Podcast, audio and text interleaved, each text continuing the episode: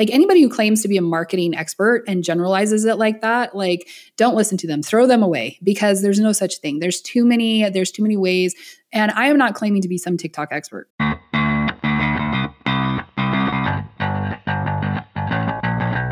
Thanks for subscribing to the ZonCon podcast, the podcast all about Amazon conversations. These are the tips and tricks to become an Amazon millionaire. Here is your host, Andrew Erickson. He is all things Amazon, and so is this podcast. Let's have an Amazon conversation.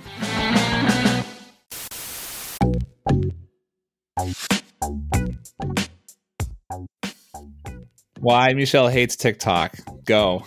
I don't hate TikTok as a opportunity from a traffic perspective. But here's the thing, guys, is that any platform that gives you a whole bunch of followers, it's really important to understand like what is valuable uh, data versus which is vanity stats. And this is true whether it's Facebook or Instagram or TikTok, right? Um, the reality is, is that like any brokered relationship, Um, from an org- organic traffic standpoint, eventually uh, the algorithm is going to take over and determine whether your content is relevant to your audience. And, um, you know, why I still prefer brand building on Instagram, even though like I've heard influencers be like, oh my gosh, I've got like a hundred thousand TikTok followers in like five minutes. And it took me five years to build these ten thousand Instagram followers. It's like, yeah, but how many of like, what is that reachability of those one hundred thousand in TikTok? How many of those are actually seeing your content from an organic standpoint on a daily basis? You know, if if you're actually posting on a daily basis. Whereas with Instagram and Facebook, yeah, they make you pay to play, but at least you have the opportunity to re-engage your audience by paying for it. You know, whereas with with any kind of platform where you're dependent on the algorithm to serve your content, you're at their mercy, whether that's TikTok or YouTube or Instagram. If you think that just because you build an audience on Instagram and uh, and and post occasionally that that people are actually going to see your content, it's not the case. It's not until you actually pay for it that you're actually going to be visible to your audience. So don't get caught up in the vanity and the hype and the FOMO. Make sure that if you are going to get out there and you're going to test and get uh, get content, don't go out there and hire like some TikTok, you know, social media person uh, to build all your TikTok dancing videos unless you can prove that you are actually like visible to your audience at a higher rate than on any other social media platform, so that it's worth that investment of time, money, versus spending money on, you know, Facebook ads, Instagram ads to actually get in front of not only your followers, but anybody who's relevant for your content. Nice. Ah, I love it. That's so good. Michelle, thank you for doing that. I, I was, I put her on the spot there. We were talking about it and I said, oh my God, Michelle, we're going to, you just said something. We were talking after the episode was over. And I said, you just said something super cool. I'm going to hit record. She said, don't do it. I said, no, I'm doing it right now. You got to do it. So thank you so much. Well, and like with any platform, like, like with any platform, just like with any platform, you know, TikTok giveth, TikTok taketh away. And so if you put all your eggs in a basket and develop that audience, and then you say something that is against community standards or people mark you as spam or whatever it might be, you can get, you know, your account shut down, shadow banned, any number of things.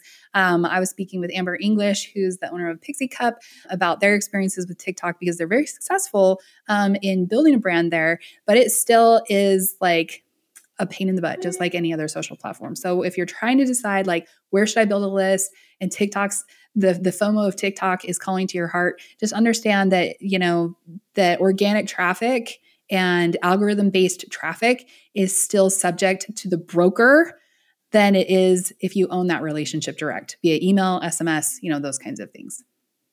Yeah, it's great. And that's a good tip, no matter what the, so you can get a lot of visibility on these platforms, but ultimately the best way to control your audience, as you mentioned there, is to collect that text, to collect that phone number and collect that email address.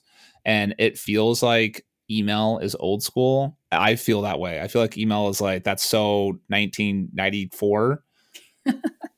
It's not. It works. Oh, it's still relevant. It, it does work. I know a lot of people who do fantastic with it. It has basically generally the highest R O I on investment. And now S M S is starting to, maybe S M S is surpassing it in some some ways. But um, in terms of it delivering engaging content and having people engage back with you and owning that list and be able to convert that list, email, I found, even though I personally do not like email. Like I personally don't like reading my email. But that is, besides actually Amazon ranking, I guess that's sort of marketing, like ranking your S E O, ranking your stuff on Amazon. That is our number one by far because I am an Amazon seller. But outside of the Amazon platform, email is by far our number two, like our number two, our number one outside of the outside of just like S E O on Amazon. So um, yeah, do it. And how are you ranking these days, Andrew? How are you ranking for that organic S E O? What are you using to help you do that? Oh, yeah. So this was a hot tip that I told Michelle afterwards. Um, well, of course, you have the basic S E O stuff. You want to make sure you do key, really good keyword research, title, all that kind of fun stuff, backend search terms, whatever. And uh, email. We are finding a lot of great success with email. We do the traditional, like we, we send a value-added email every single week. And then we then coming into the launch, we say, oh, my God, we have this super cool thing that you totally should get and you're going to love it. Um, it's going to be here next week.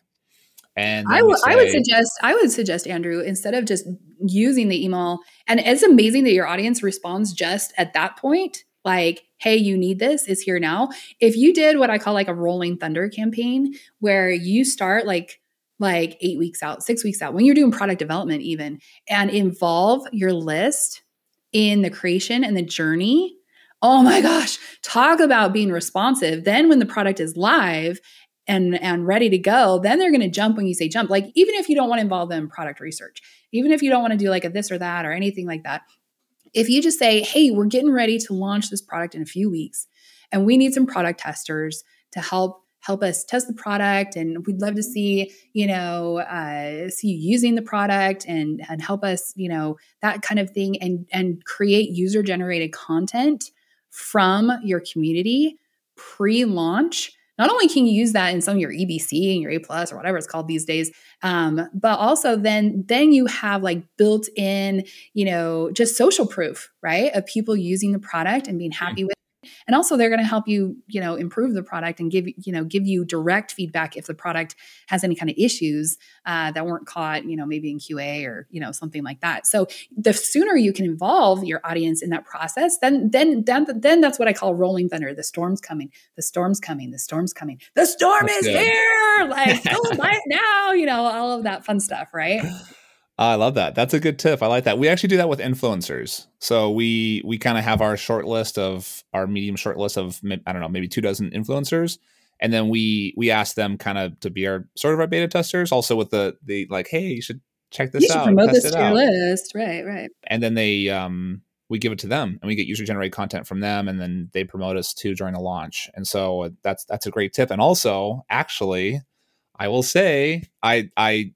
you inspired me on some call we had a few months ago.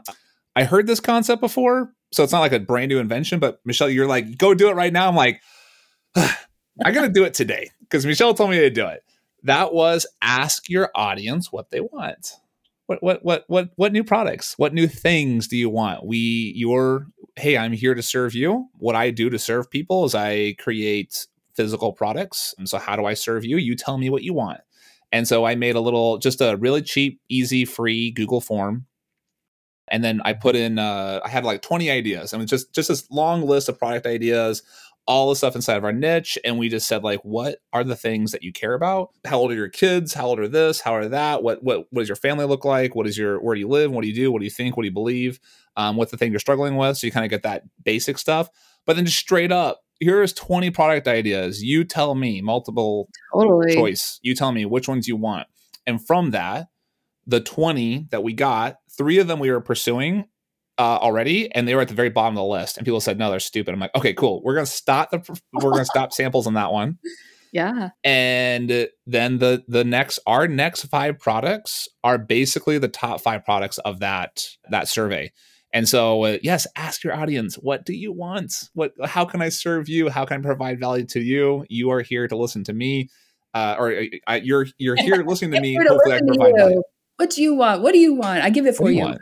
Yeah. Now I would take that a step further. Okay. And, and like, this is the beauty of doing this in a chatbot, is that all of that data and those responses can be broken down and then turned into segments associated with that user, so that you then know that Michelle has two kids, age, ages ranging from six to eight, and that I'm most interested in, you know, um, educational products for that age range, right? Because maybe you offer products that are age range specific, you know, that kind of a thing. Not just the interest, but also the age could play into that as well. And there might be certain products that people only associate with, like, oh, well, this these types of products are only really good for preschool or toddlers, but oh my gosh, here's all these other older applications. I didn't know that you could then build out and like create, you know, niches and audience for. So always use that data to segment your audience with and create sub niches of your audience so that you can, you know, maybe refine from a product development standpoint, but at the very least, you know, send different messaging based, you know, based on uh, like maybe that kind of profile. So you could showcase an eight-year-old using the product for the audience of, you know, that older age range. You know what I mean? Nice. Oh, I love it. Ah, so many hot tips there. Andrew's like, shoot, I need to go segment. I'll be right back. I got to go segment. But uh, it makes it, it, you know, then as you're developing that relationship with your list and the information that you're developing, maybe you have like the preschooler segment and you have the toddler segment, and then you have the, you know, the, the elementary age segment, and there's different tips and tricks that from an email marketing standpoint. And some of you might be thinking like, girl, I can barely get one email out a week. Don't make me write three. But here's where it comes down to, you're developing that relationship with your audience and you're making it about them. And, you know, like maybe the topic is, is the same across like, you know, all the age ranges, but you're making it specific to, um, you know, the, who they care about, right? And what motivates them. And when you make it easier for them to do their job, then they will make it easier for you to do your job. Right? Yep. Yep. I love that. And and speaking of uh, how to create content, um, I will say, uh, like I said, I'm not a big emailer. Um, I'm dyslexic, so I actually there's a reason why I have a podcast and not a blog. create these create this content about Amazon stuff. Um, we hired people. We hired people. We found influencers who are already creating content. Uh, we talked to some people who had some minor blogs that we loved. The blogs, they're in our space. And we just, we asked, uh, we asked them, do you want to ghostwrite for us? And, uh, of course this is, I always think of marketing is always a funnel, right? So I'm like, I thought, okay, we have to find, we have to identify twenty people who would be a good fit for us. We then have to kind of pick the top ten to ask. Half didn't even respond to us. So the five, now we're left with five, uh, half of them said we're not paying enough. And then, and then finally we left with two people who are both really good. And we ended up just picking one kind of one seemed to work a little bit easier to communicate with. And now we have a great blog, uh, email writer. And so we yeah. pay three hundred dollars a month and we get weekly emails, and they're just two or three paragraphs. It's nothing crazy. It's not, it's not, it, you don't have to write right. a PhD no. dissertation. No. Like this and is just a little like, that. yeah, I was, I think like email, I think more hors d'oeuvres than dinner, right? Yeah. Like, Like something good, delicious, you can get it, but you don't have to have a full, like this giant, like three course meal, ten course meal. And so, uh, yeah, it's working really well and people are really engaged, and we're email list is growing and people love it. And guess what? Surprise, surprise. People think, I always thought this, the more I talk to them, the less they're going to like me. I always thought that, right? Mm-hmm. I'm going to be too annoying. Not true. When we started doing, we did quarterly emails and our open rates were not very good. And then we did monthly emails and our open rates were getting a lot better. And now we do weekly emails. Our open rates are in the like the fifties percentage oh, wow. range. So over half of our people read our emails. That's amazing. That's amazing. Yeah. I, and I want to point out, and I haven't read your emails, so I don't know. But like if you are connecting, you know, content with a topic that people care about and are passionate about, like, like you win. Okay. It's not that hard. If you're showing up on Amazon with a Me Too product, people are not passionate about it. Let's, let's say that like, you know, I, I was talking to a seller uh, two weeks ago who had shifted his brand from selling a Me Too product, which was like a computer privacy screen, right? Dime a dozen, whatever. And started selling, he's shifting his brand to be uh, sushi making kits and accessories and ramen and stuff like that. And I'm like, oh my gosh, there is so much you can do here from a marketing perspective, like the recipes, the dinner party, you know, uh, activities that you can teach people how to throw a, you know, a dinner party uh, where everybody shows up and makes their own sushi, you know, like there's just so much content that you can create around this that will really inge- like endear your audience to you, you know, and be like, oh my gosh, this is so valuable. Like, I didn't know that I could make, and I'm not a sushi eater, so I can't, I'm, I'm unhelpful here, but like, like, let's say it's a tacos or something like that, or like, but not the taco holder because that's a Me Too product, but you know what I mean? Like, there's just like, there's just so much that can be done from a content perspective. Pick a product that you can and develop a brand for, that you can develop like audience and, you know, this content around. Just makes it so fun to engage with your audience and, and, And then they become responsive to you in that, in that kind of like same realm. But I love, love, love that you went out and found, you know, people who are already creating content in and around a topic. You just put them to work for you. Like, brilliant. Brilliant. I love it. Yep. And people like being us connected to you. Also, that's one thing I found, our Instagram, I found the traffic from Instagram to be not very good. Um, so it, it's just, It just is what it is. The traffic is, we don't get a lot of traffic, even though we have like six thousand uh, followers.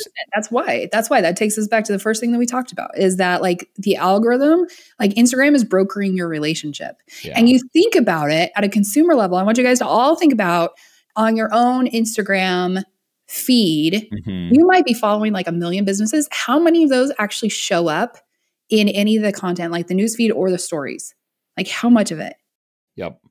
You know, and unless it's sponsored, it's not going to show up there. So if you're going to spend the same money to build a social media presence where you're going to feel that pressure to like post on a regular basis versus building an email list or an S M S list, or use ManyChat and do both at the same time, like it just makes it like penny for penny, your email and your S M S and, you know, that direct relationship is going to benefit, you know, be worth more to you than that social audience where you're like, I have six thousand followers.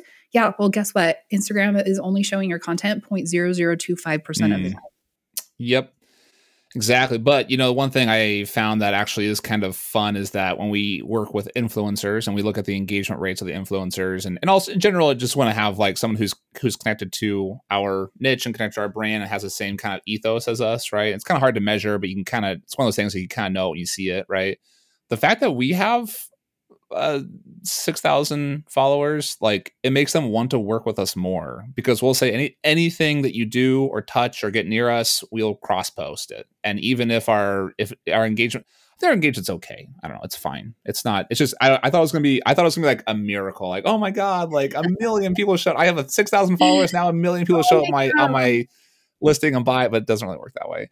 Which takes us back to the the opener of this conversation. Uh-huh. TikTok and all the FOMO around TikTok right now. I had a hundred thousand followers in five minutes, you know, like that kind of thing. Like, guys, if if you, if your followers never see you again, like, what good does it do you? You know. Have you seen the Creators Fund or the I think it's called Creators Fund or Creators whatever on on TikTok? I haven't. I so haven't. It's interesting. So the influence. So they're they're kind of going. They're they're really leaning into the the influencer thing. So you can, as a creator on TikTok, you can put yourself, you automatically get enrolled in the Creators Fund, and you, and then companies can come and hire you to do stuff with them. So TikTok built their own influencer platform, and that TikTok then brokers with them, which is really interesting. So yeah, I think it's a, a cool I'm thing not, to do. I'm not saying, guys, like no one person, and please do not take this from me, like, because like anybody who claims to be a marketing expert and generalizes it like that, like don't listen to them, throw them away, because there's no such thing. There's too many, there's too many ways. And I am not claiming to be some TikTok expert. Please don't. I'm just saying, like, like don't get caught up in the hype and the FOMO, because I know that you have a lot on your plates, right? As business owners, you have a lot on your plates. It's easy to get distracted. It's easy to feel like, oh, holy crap, I'm not doing, you know, this and this and this and this, and this, right? It can become this like overwhelming list. So don't, I'm just saying, don't get caught up on the FOMO. It's okay to not like to build out like this massive social media presence, because at the end of the day, it's a brokered relationship, and brokered relationships are, you know, the algorithm's going to determine whether your content shows up or not. And if you're spending all this time and money to like develop content and nobody's going to see it, it's not going to benefit you. Right. Yep. So that's, that's just kind of like where we're at. And what, like, I'm trying to bring a little measure to the madness. Yep. Right? I love it. And this, Michelle, thank you so much for this like impromptu conversation. I know this, this is like, we're like an after hours chit chat here. So uh, I guess the actual item here, get that email, collect the email, collect yes, that S M S, always. whatever, whatever your sales funnel is, your marketing funnel, like get that direct connection to those people. Yes. Yes. So that you can, you know, be like Andrew and, and, uh, you know, develop a relationship, provide something of value to them, and do more than just message them when you need them. Be something that they need, right? Like, like they're relying on that content to help them do whatever it is that they need to do, or inspire them on things to do. So anyway, there's lots of different content we can talk about. Maybe we'll have just an email marketing, you know, podcast where we can share best practices. Wouldn't that be fun? Email marketing all day. Love it. All right, Michelle, thank you so much for coming on again. And thank you. you this wasn't, you weren't even invited. You were like pushed into this episode. So thank you. Thank you so much for sticking around and leaning in on it. So I love it. Always happy to talk marketing all day, any day. And then tell us again, help dot easybot dot com. So if you want to learn more about EasyBot and using EasyBot to build your audiences and external traffic, just go to easybot dot com. We have a one dollar trial over there for you guys. Um, and if you want to learn more about how you can use EasyBot for Mother's Day, head over to the Mother's Day podcast where we show a little, we share a few campaign ideas over there as well. Love it. Love it. Love it. Love it. Thank you so much. Thank you so much.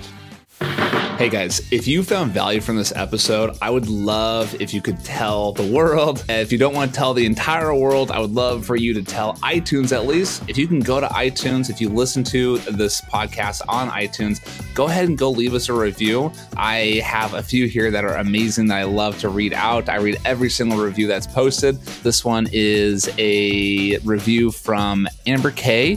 If you're looking for a podcast to efficiently learn hacks to grow your Amazon business, this is it. Andrew's wealth of knowledge is abundant and generously shares it all for this podcast. The latest and greatest information to push to your business to the right to the next level is right here.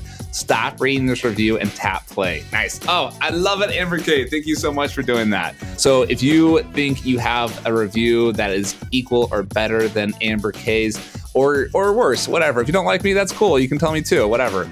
Go to iTunes, leave a review. Also, Spotify now is allowing ratings. So please go onto Spotify, and super easy. You don't even have to write anything. You just hit five stars and leave that review. You know, as an Amazon seller, how important reviews are to your business. I am asking you, at the goodness of your heart, please leave me a review as well. Thanks.